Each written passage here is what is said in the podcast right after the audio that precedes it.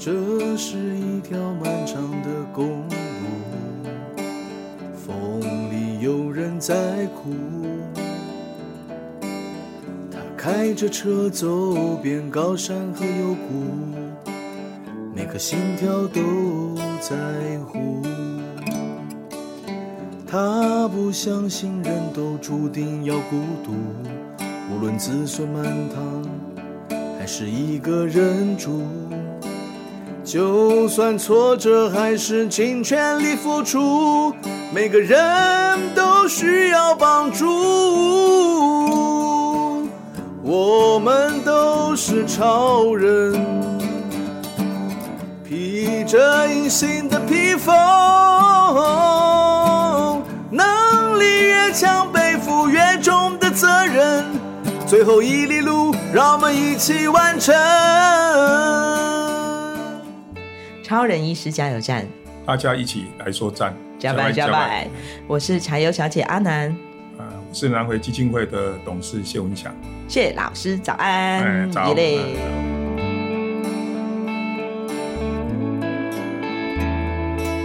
我们今天在高雄相见，因为呃，谢老师是在义大医院服务嘛。对，嗯，老师是在义大医院的什么单位服务呢？我现在目前是在义大医院的医疗品质部。嗯，医疗品质部。医疗品质部，哇，这个部门是做什么？这个部门比较是对于医院有关一些呃，如何在维持医疗品质跟病人安全的部分所做的一些管理的工作。那另外一方面就是对于医院里面，在这医疗品质或是病人安全方面，如果有一些需要去做监测啊，或是呃，如果有一些需要去做呃持续改善的这个部分，嗯，啊，就有这个部门里面有一些的人员，包括一些管理师啊，包括也有一些背景是医疗的。人员，嗯，啊像我本身的背景是医学检验，嗯嗯，啊，那里面也有医师，呃，像部长就是医师，是。啊，那我们会在这个领呃这个部门，主要就是当医院有前面讲的这些工作需要去规划执行，嗯，啊，甚至呃需要去最更重要的是去如何维持这个这个品质跟安全的一些呃医院在这方面的一些呃那个。改有一些问题需要再去持续改善或是持续精进的这个部分，那这个这个部分就是由这个呃这个部门在执行。所以听起来其实是非常密切人跟人的关系哦。嗯，看起来比较是间接的，比较没有直接。如果叫医疗来看，我们算是如果以一般来讲呢，在谈医院的管理或是治理，就是所谓治理，就是比较高层的这些这这些医院整个的呃。整个方向的的带领，哈，我们一般讲的 governance 或是 leadership 这样的这个部分，嗯、这个是算是比较高层的治理，那或是说一般各个部门的的管理，嗯嗯，那我们算是在这个部分去扮演这个横向的整个有有点像是，呃，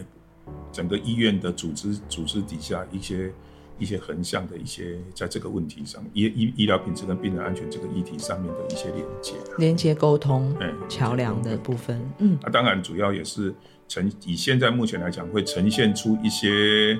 呃，整个监我们会去做一些品质呃一些指标的监测然后一些整个运作状况的医院医准运作状况，甚至医院都都有时候会发生一些我们讲的就是比较。呃，异常的事件哈，不见得是说是伤，呃，有重大伤害等等，就是有一些已经觉得迹象看起来会产生，如果没有好好的预防，会产生一些呃不好的结果，这样的事先的一些监测的部分。哦，包就是 before，甚至是医疗纠纷之前。对对对，就是一些，我们一般讲的就是警示啦、提醒这样的这个部分。是是是。那这个东西。都会留下，都会透过收集一些医院的一些状况，嗯，嗯，然后去监测以后的分析，然后提供一些改善。嗯、那当然，如果一些比较，呃，觉得需要走，呃，去，呃，特别重视的问题，那我们就会去做一些问题的，呃，进一步比较用一些用一些呃管理的工具去进一步去做分析。所以听起来好像是医院的。预防医医疗中心，所以有点像是风，有点像是风险管理的。对对对对对，听起来有点像这样。早期因为很多的问题都是发生了以后，然后去处理，那个其实叫做矫正，我们叫做 corrective，、嗯、就是发生问题以后的去处理矫正。哎，然后、嗯、但是现在都希望说，呃，事情能够先去做一些预防。嗯嗯，嗯因为发生问题以后，就医院来讲，可能要要产生的呃。成那个那个成本其实是蛮高的，那预防过去预防的部分是预防它再发生，也就是说发生了，我们就下一次不要让它发生。对。但是现在因为管理工具，然后一些专业每一个专业知识的发展都发展的蛮成熟的，嗯，那我们就可以去叫做预防，最好是不发生，嗯。啊，或者是说它有迹象的时候，它不是说呃。已经发生有一些迹象的时候，我们就可以去做一些的处理。所以很像人的健康啊。之前以前我们来讲的是那个生病要治疗嘛，然后或是预防它再发生。所以我们也会请他要做些什么样的这个呃准备呃做做一些什么样的练习。但是现在是在谈预防医学嘛，哈，就是根本就不要让你对，根本不要让你发生。所以嗯，所以这个这这样的部分大概就是我们一般讲的，现在比较谈的就是风险的管理了。当然那个比较是属于。风险管理可以大到刚刚讲的个人的风险管理，那也可以到很大的一些过去比较组织的风险管理。是老师，我记得你有之前在这个参与南汇基金会一开始的时候，因为我们每个董事都会有介绍嘛，哦，您好像是不是就是高雄人？对，我是本身是高雄，就是你的家乡，就是我的家乡。哦哦，我是台北医学院，呃，就是以前台北学院台北医学大学毕业的。嗯，那我学的是，呃。医学检验的部分，对，刚刚有提到。从毕业以后，然后第一份工作，后面的前面的有两份的工作都是在台北。大概我的第一份工作主要是学，大概主要除了临床的工作，就是我们刚讲的临床检验的工作之外，工作的大概也应该是差不多七八年的时间，刚好有机会到国外去进修。嗯，那我算算是早期比较，那时候进修主要学的就是实验室管理。嗯，那那个时候。在医院里面检验实验室这一块，算是所有的医疗的领域当中最早开始所谓的自动化跟资讯化的部分。自动化跟资讯化，也就是说，我们可以把那个大家都知道检验，就是很多人你抽血了等等这些出来，对，过去早期是靠人去做嘛。但是这个东西它后来比较自动化、资讯化，就是可以把它当成，呃，像像一些透过仪器的帮忙，嗯，透过一些自动化、一些我们一般讲的轨道系统的帮忙，嗯，那你就可以把它实验室变成一个像，呃，作业流程的那个工厂的作业流程，我们叫做流水式的设计嘛，维持一定的品质状况底下。它的产量是会更高的。嗯，基本上如果完全靠人去执行，如果要有好的品质，持续相对人力的投资就会比较大。嗯嗯，啊，就是一，但是，嗯，如果那个这个不能够透过一些像其他系统的协助，啊，那当然人还是扮演人的角色之外，那透过这些的协助就可以把那个，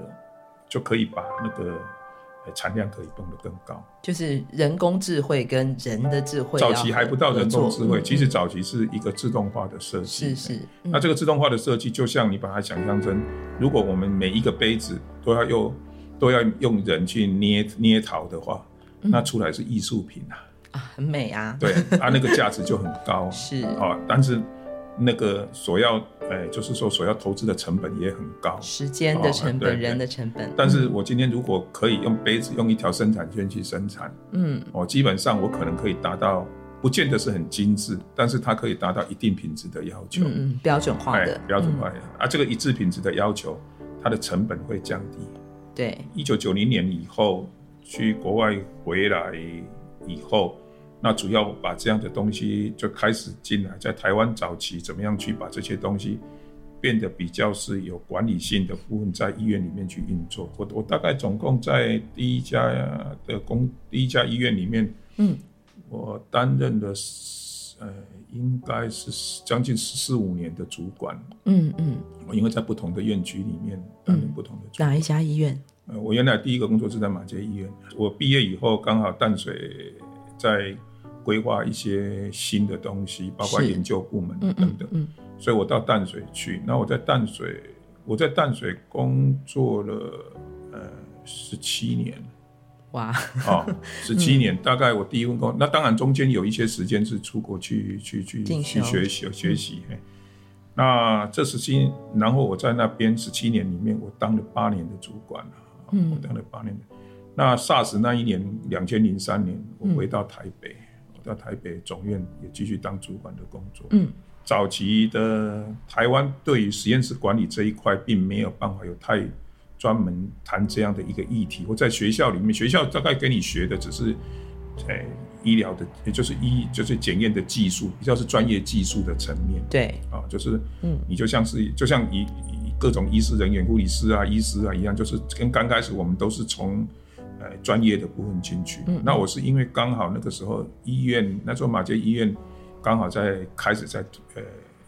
拓展很多的院区，嗯，啊，包括其实早期的台东。马街，它叫马街。台东马街，我比较没有参与建设，是但是后来的教育经营管理啊那些东西，因为我当时候在淡水台的算是总院这边，所以常常会去，呃，主要的人员训练的部分，其实我参与很多。就当、嗯、当时刚开对刚开始人其实都不是很多，没有办法很稳定嘛。是，哎，所以常常需要新的人就要教育训练，我大概有参与到、嗯。所以那时候就常来台东喽。嗯，我那时候算是一个月应该大概会有一次左右。哦，那已经算是蛮频繁的。东海岸线的那个飞机，那个票是很漂亮的，常常看到这样的画面。对，所以这是因为这样你对台东有特别感情，还是因为这样你加入了南回基金会？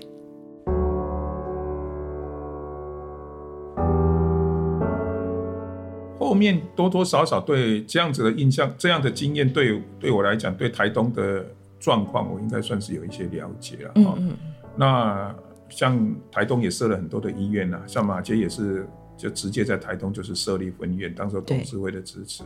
所以我们看得到，其实但是当他成为一个医院以后，嗯，本来想要，当然他就他又扮演台东那个地方有点是龙头医院的角色，是哦，那就像人一样嘛，官越做越大以后，可能跟第一线的部分的连接。而不是他不愿意，啊，可能就有点，呃，就是没有办法再再做那么多了。他毕竟他可能要负责重症啊，可能要负责其他的一些呃比较比较后线的医疗照顾。那当然他本身的人员的部分啊，来来也也也，嗯，这样大的医院要找到好的医疗人员是刚开始其实是不难的，但是如何把这些人留下来，我想到现在为止，我我。过去的感觉是，其实像以前我们早期为什么要常常来这边给一些人员上课，就是它的流动性有一定的限制。嗯，好，嗯，那我看到有些人留在台东，但是他就也离开了医院啊，可能就在比较呃，就是在台东地方再另外再去呃，从从用用用开诊所的方式，大部分的其实都是一段时间就会回到西部。回到台北的，对啊，所以不过老师这样讲起来哦，你刚刚讲这些台东的医疗院所，还是指台东市，对不对？对，因为我们目前台东市还算是有五到六间的这个医院，不同的的等级的，有还没到医学中心级的医院了哈，但是但就是有那个重症的急重症的这个责任医院，就是台东马街嘛，对，就是。但是光是在这个台东地市区的这种人员医医疗人员医护人员的这个呃流动也好，或是留住在这个地方服务，都它是有一定程度的这个挑战的。那更不要说南回地区这么远的地方了。嗯，其实本身呃管理医院或是经营医院这些呃也是有它的挑战。我刚刚讲的，当你如果人员的部分等等这些问题不是那么的稳定的时候，嗯，那其实你你就会。你就会发现到，本身医院要维持它的它的整个的稳定，就已经是一个很大的挑战。所以，基本上，它如果这些这些，尤其是人的部分，我一直觉得，如果不是很稳定，你说要派出去去做比较直接第一线的医疗，其实它是有困难的。嗯，哦，也就是说，这些这些问题始终还是还是存在的。其实这是长久以来大家。在谈到就说到底要不要盖南回医院，该不该盖南回医院的时候，除了这个呃经济效益上面的考虑之外，其实最多我们常被询问的问题就是你们留得住人吗？但是这样听起来，其实台。一凡在台东市区，或是我相信西部也一样，这、这个人员的这个管理跟维系的这个稳定性，都是都是蛮大挑战。对对，尤其是医疗这个行业，不管哪你扮演哪一个医哪一类的医师人员，其实这些这些工作本身来讲，哈，它本身来讲，如如何能够，就是它是一个人力密集的，而且不只是要人力密集，本身人这个密集不只是量的密集。还有包括值的密集，其实是很重要的。也就是说，我现在这家医院好不容易训练，呃，有一些人来了，然后经过这对这边也熟悉了，他也非常的，呃，就是呃训练的各方面的也都不错了。嗯，但是他最后就是就是没有办法再再再待在这个地方。为什么？为什么？就是医疗人员的这个稳定性不并不容易。因为我是觉得。这个部分一开始从事，就是你大家会发现，可能有时候刚开始的时候，有些人是对这个是有有有热忱的，对，啊，或是他也觉得，呃，也是他呃在职涯的规划当中，呃，可以，呃，基本上可以去参与的，是。但是接下去的部分就是说，呃，提到的一些，呃，他自己在这边，呃，工作的整个的，呃，所能够持续去。在他能够持续去发展的部分啊，就是说，基本上来讲，可能他到这边来工作以后，他可能很多的部分，比如说一些训练啊、教啊、教育啊等等，他自己本身专业的部分，可能就会受到一些的限制。就是职业发展自己的这个发展上的，跟都市的大医院或医医学中心的那个医院的这个职业发展的状况是不同的。对，嗯，他可能没有时间或者没有那么多的资源去做所谓的研究。然后大概也不要谈到说研究，嗯、基本上来讲就是，呃、欸，他其他他这包包括说他那个可能可以受到的一些训练，哦、就是专业上的一些更进一步的训练，嗯、或是说他要执行目前这些工作，这个他现在现职所所所扮演的这个角色的工作当中。他所需要的一些呃专业上面的维持啊，持续维持等等这些东西，可能都会有一造一些限制。或最直接来讲，就是大医呃都市里的医院就是病人数多嘛，嗯、所以他接触到的不同的的病症的这个训练就不同了，对，就机会更高。但是台东偏乡相对来讲，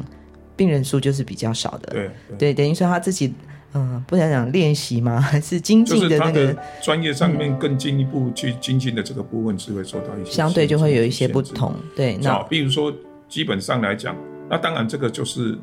台东这个环境，或是偏向这个环境，嗯、它的现现况就是这个样子。但是这个问题怎么去解决？是好，这个可能就是必须要去把。要要要去做一些规划的部分。那第二个就是家庭，如果有家庭或是一些生活上的支持啊，小朋友要念书、学习，对对，包括等等这些的问题。嗯，那那这个部分，他所担心的这个问题，就是周围的教育环境啊，提供给这个家家庭生活在这里的一些需求，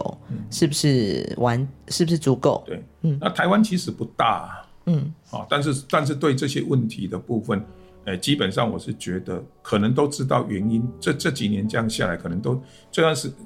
这么多年下来，应该是他他应该那个原因大概都知道。是，哎，但是怎么样去能够去把这个问题去做一些，哎，更进一步的的的做一些探讨以后，知道他、嗯、知道怎么样去解决。嗯嗯，就是说怎么样透过一些呃制度或是资源的部分投投入去做解决。嗯，嗯这个部分可能是。这一直都没有做太大的突破了，我一直觉得是这样。是不是有时候其实我们光靠政府，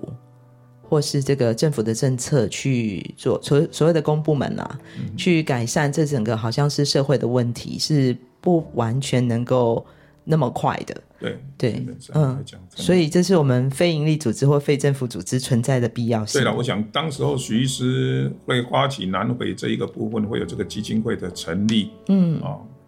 应该是这些问题都看到，也是看到这样的问题。那有那么多的捐款人，有那么多赞助的人愿意赞助这个部分，我相信从台湾的资讯啊，或是一些呃媒体啊等等这些的报道，或是甚至他自己亲身的体验，应该也去了解，确实有这样的需要。所以南回，呃，在徐医师之前的一些理念的一些所提出来这些理念的部分，呃，能够得到这么多的共鸣啊，应该确实都很清楚的知道这些问题都是存在的。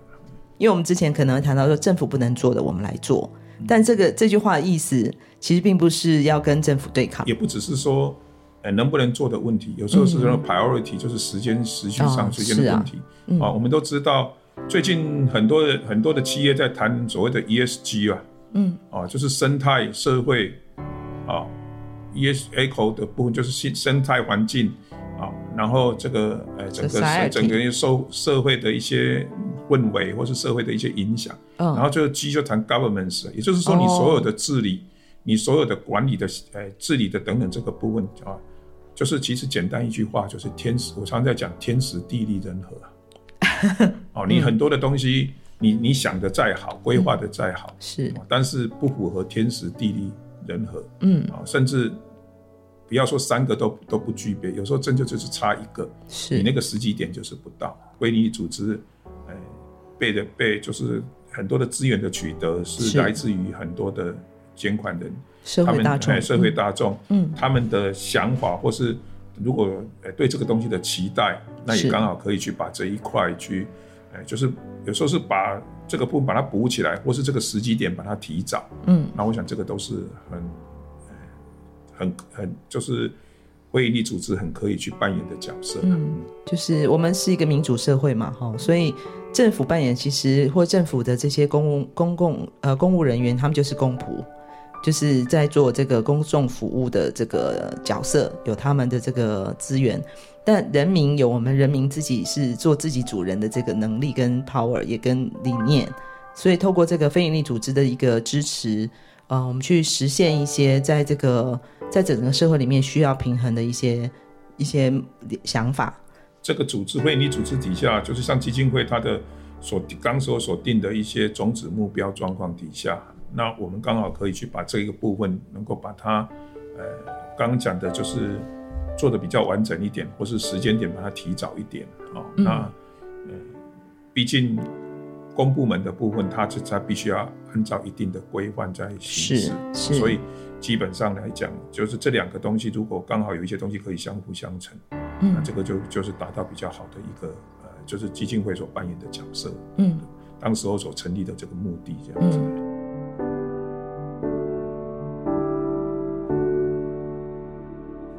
所以老师，你为什么会成为南回基金会董事，而且已经连任第二届了呢？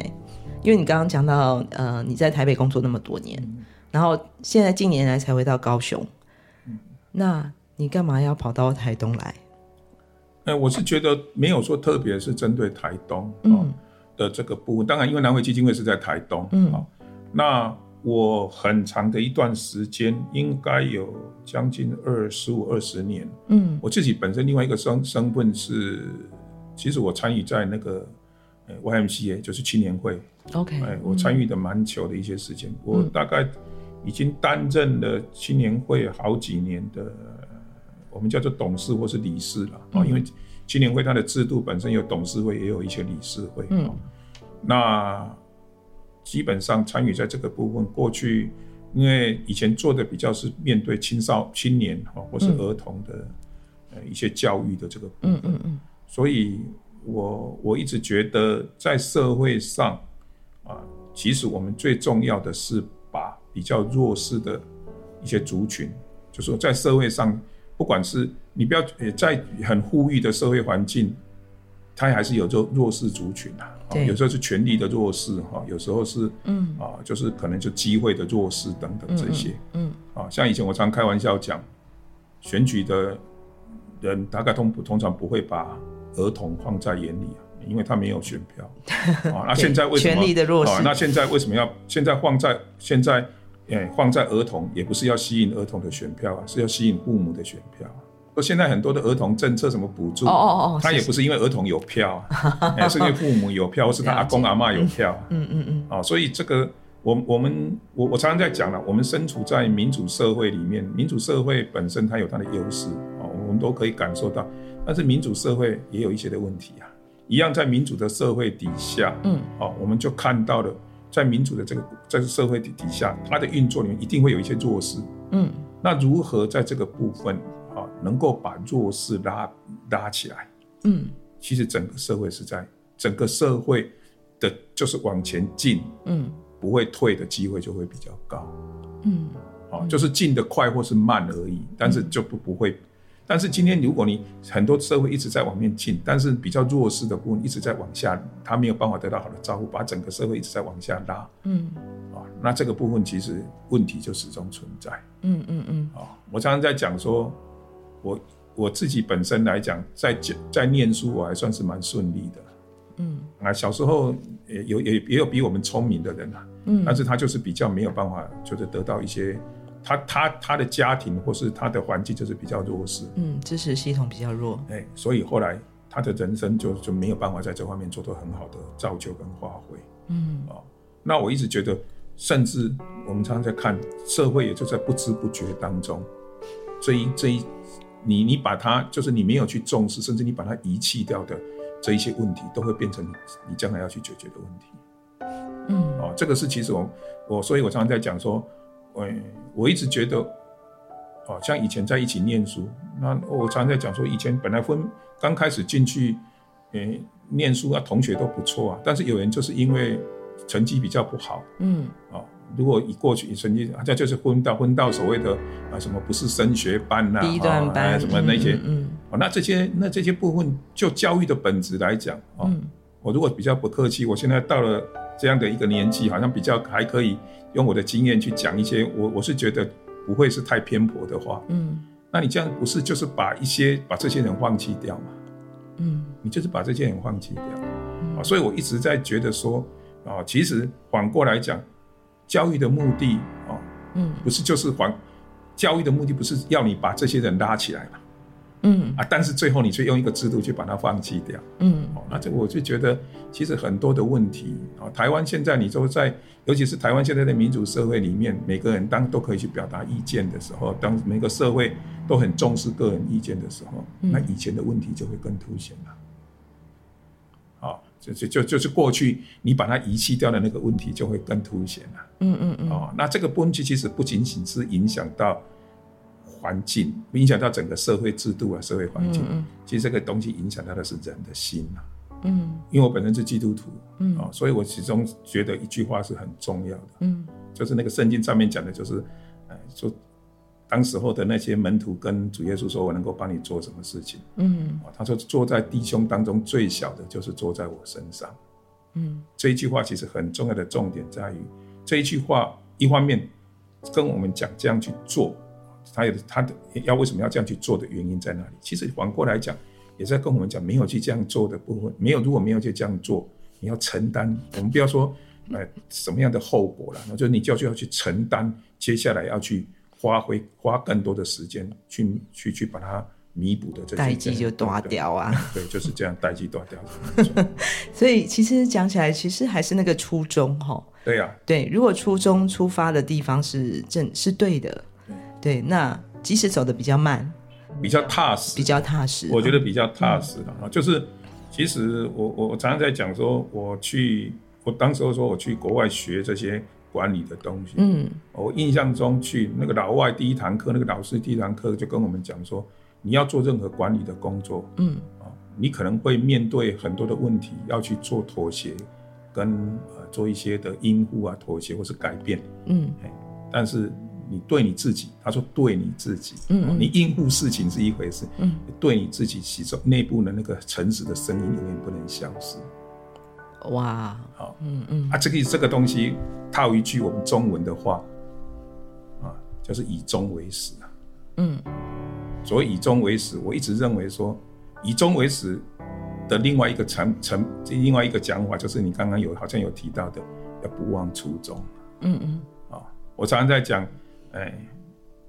你碰到不管什么样的问题，可能呃，基于你现在的工作，基于你现在有有时候难免为了这些东西你要去妥协啊。是啊，有时候甚至你，嗯、但是我觉得有时候每一个人，嗯，到最后很重要的一点就是，你真的有时候要想一想，刚我们前面讲的那些问题，对你自己面对自己的嗯，面对自己的诚实，嗯，所以我我觉得这个东西都包括像刚刚讲的南回比较像比较为什么这几年我们看到在偏乡离岛的地方始终比较没有办法留住人才，嗯，它的根本原因其实是在这边，嗯，好，我们我而且重要一点，我们在整个社会里面，我们没有办法让所有的人都认同同样一个价值理念。嗯，但是如果是一个善的价值跟理念，我们是希望更多的人来认同会更好，是甚越多或是大部分的人来认同，嗯，这件事情就会成就。其实老师你常讲，其实连接人心是最最重要的，但是也是最不能讲困难，它可能要花最多时间的。嗯，对，好像我们眼前马上看到的一些效果，是在一个追求效率的一个时代。好像这是这是大家很快就可以看到效果的这件事情是很棒的，但是事实上得到这样的一个数据，得到这样的一个成长，如果要花出的代价不是在那个初衷上面的平衡，所以未来这个数据漂亮的数据不见得才是，不见得是真的。它本身的那个会产生这个结果，这个原因可能是更值得我们去重视的。嗯、啊，因为我过去我第一份工作大部分比较是偏重在医疗，或是说一些。医院的的一些管理的工作，但是第二份的工作后来回到北医体系里面参与一些教育的，就是医医疗或是医师教育的这些工作。我我觉得人从人员的培育，其实从一开始他的那个，不管他的家庭啊，或是说他的求学的过程啊，甚至他的朋友的，就是他同才的朋友这些领域的影响。其实是蛮重要的，嗯，有些人可能他基本上来讲，他愿意在这个地方去做，在这个地方去，在某些事情上面他去做投注，其实没有太多的，对他来讲并并不并并没有太多的好处或是利益，他愿意去投入的话，其实那个认同啊，嗯，那个是跟他开始从他的家庭、学校啊，跟同才里面的教育或是互动当中，影响是很大的，嗯，啊，有些人愿意。你会觉得说这种事情怎么会没有什么好处？他怎么为什么去做？这个就让我去想到，其实很多的动作，人人一生当中很多的基本动作是很重要的。我很喜欢打球啊，我觉得你一开始如果你的基本动作是很好的啊，不管你将来的怎么样，你你你基本上有一些东西，你的表现就会有一定的稳定。老师，你的身高应该是你很喜欢打篮球吧？哎，我篮球跟最近比较在谈的棒球我都打过。哇，因为，嗯，而且基本上过去这个部分我打的应该还不算太差，啊，但是所以我一直觉得说，其实尤其运，我一直觉得啦，很多的东西回到这个对于很多事情的投入的那个价值观，其实一开始那个基本的认知啊，嗯，基本的，或是说，嗯，前面影那个过程当中影响的一些一呃对对他的一些的影响。其实是蛮重要。等到慢慢长大了，面对社会了，不忘初心，嗯，好、哦，不是不行，那可能也很大。甚甚至基本上来讲，有时候，哎，那个要要能够把那个东西再拉回来，有时候不见得是那么的容易。有时候没有那个，甚至有时候是没有那个机会。有点人在江湖身不由己也好，或者是说，当你当我们获得了权利或获得了一些好处的时候，有时候会忘记哈。对对，但是你又不能不在江湖行走。你到了某个时间点，你就必须要在江湖行走。是，我们常常在讲说，在山上练功练得再厉害，嗯，有一天你总是要下到江湖，还是要下山来面对那一些许多的影响或是不同。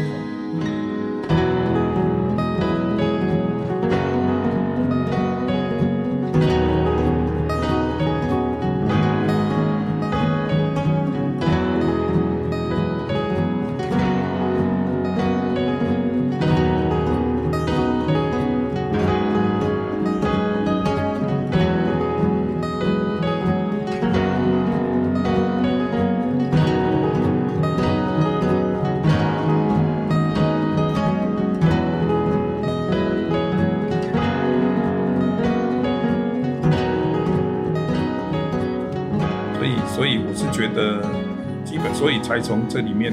才会去延伸到现在在基金会里面，啊，前面我们讲的看到的一些问题，啊，就是医在那边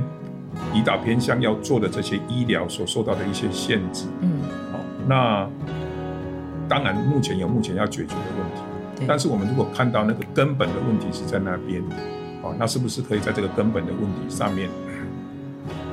大家来做一些的努力，嗯，好，那这里面所以就认为才会才会去延伸说，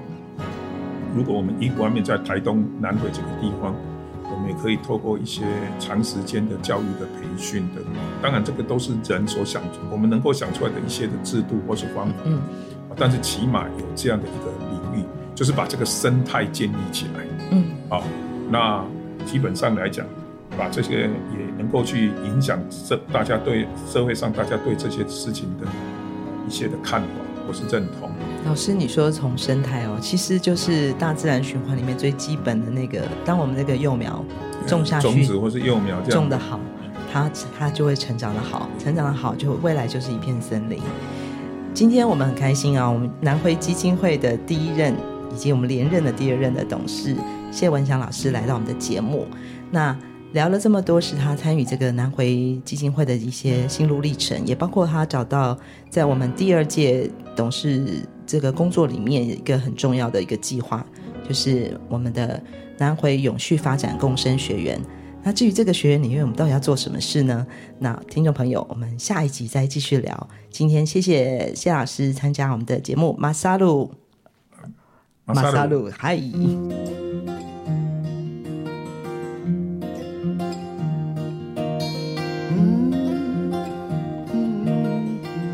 从屏东到台东这条南回公路上，有一间超人医师加油站，二十四小时不打烊。我们在这里与你一起分享公路上的故事。本节目是由医疗财团法人南回基金会制作，欢迎大家多多分享，以及在我们的节目下留言，或者写信到 s e r v i c e at 四一四一点 o r g 点 t w，关注我们的粉丝专业。或者官网 triple w 点四一四一点 o r g 点 t w，我们下周见。